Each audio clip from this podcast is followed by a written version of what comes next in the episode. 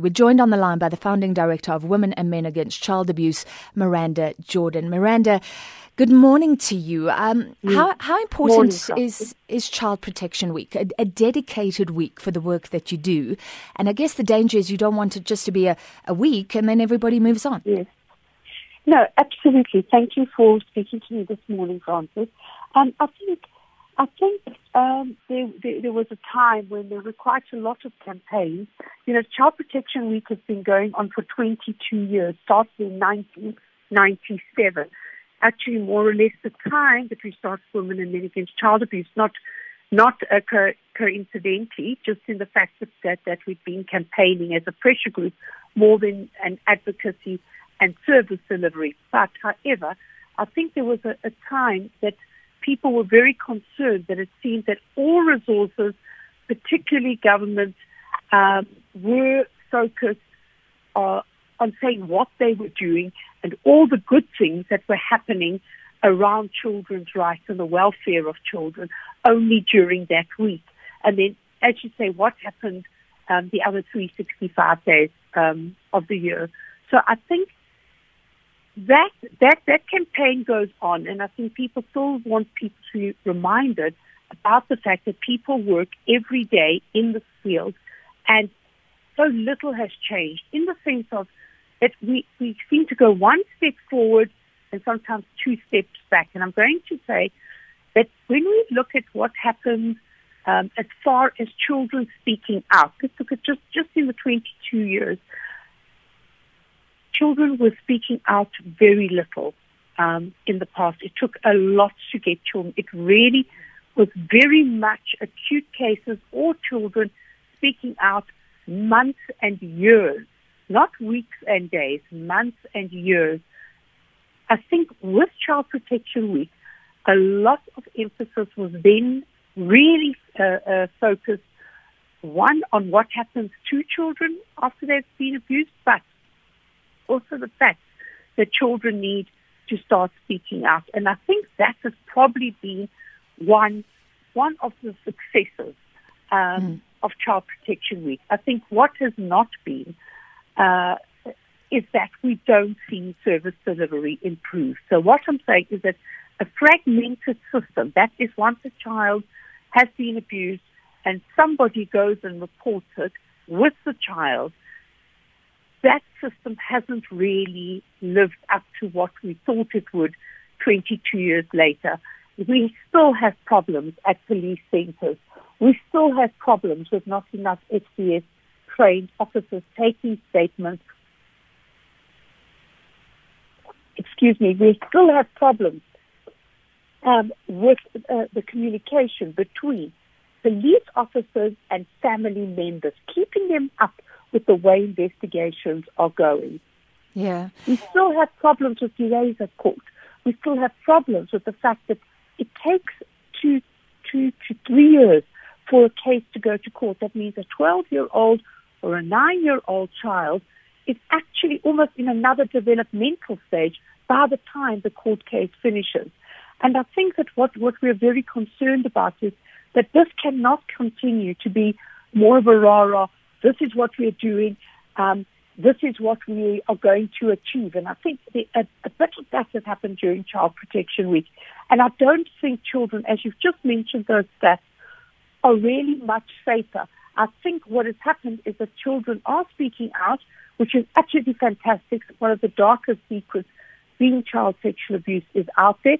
I think physical abuse, unfortunately, carries on um, the way it has always done and, and is often caught far too late. I think the fact that we have more um, young babies uh, and, and toddlers dying because the system is letting them down. I think we need to look at the, the, the children's court. I think everyone needs to understand that children's court is not like a criminal court, that you really are in the hands of a few designated social workers, some which are good and some which are really um, shamefully neglectful. Yeah, sure. You've raised you've raised so many issues. So So the system not always protecting children who do speak out. You, you still want to make it illegal uh, for for adults, for anybody not to report child abuse. And and it made me think, I, I guess I thought you had to, um, but that's doctors, yes. psychologists. So, so you're talking about a community-wide movement. Yes. So I'm going to explain it a little bit better. I think it's it's it's in one or two, um, it's quite difficult to understand, and one or two reports have not uh, have not picked up one hundred percent on it. So there is a section of the Children's Act. It's not a new act. Um, it's, it's, it's an act from two thousand five. But in this act, unlike the sexual, the Sexual Offenses Act, where it's mandatory, where we all know if somebody comes and tells us that a child is being sexually abused, or there's a reasonably uh, good suspicion that a child is being sexually abused, we need to report that. That is mandatory. Every single person, you, me, uh, um, you know, the, the the lady next door who, um, you know, works in somebody's office, unrelated to media or unrelated to, to, to an organization, they have to report it. Unfortunately, in the Children's Act, so a separate act, there it just says in that act, which deals with more than sexual abuse, physical abuse and neglect, it says there that it is only up to a few professionals.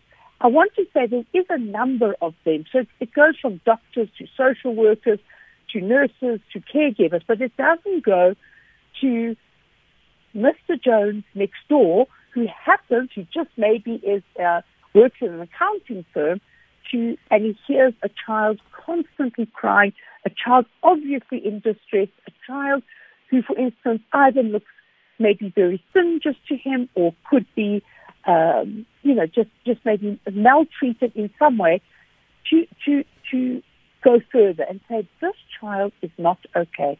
I'm going to report it and rather let this be investigated. The grandmother of that child needs to report if she, if she sees her ch- grandchild being uh, maltreated by its parents and being abused by its parents. As in the baby Daniel case, we cannot hold the two grandparents, one of which baby Daniel was living with in the same property, and no doubtedly with the type of injuries, would have known and would have surely heard. In fact, we know even neighbors heard, but were turned away with a baseball bat by the, the perpetrator, now in jail. Yeah. So that mad grandmother, we were, we were hoping to charge her. But in close examination of this act, we cannot do that, Francis. That means if you're an uncle, aunt, or grandparent, at this stage, you can say, Um, well, I didn't really hear this, or we, I wasn't really sure what to do. We could have taken you um, to court and said, we reasonably believe that you would have heard it. But okay. We can't do that because you're not one of the professionals who should um, report it.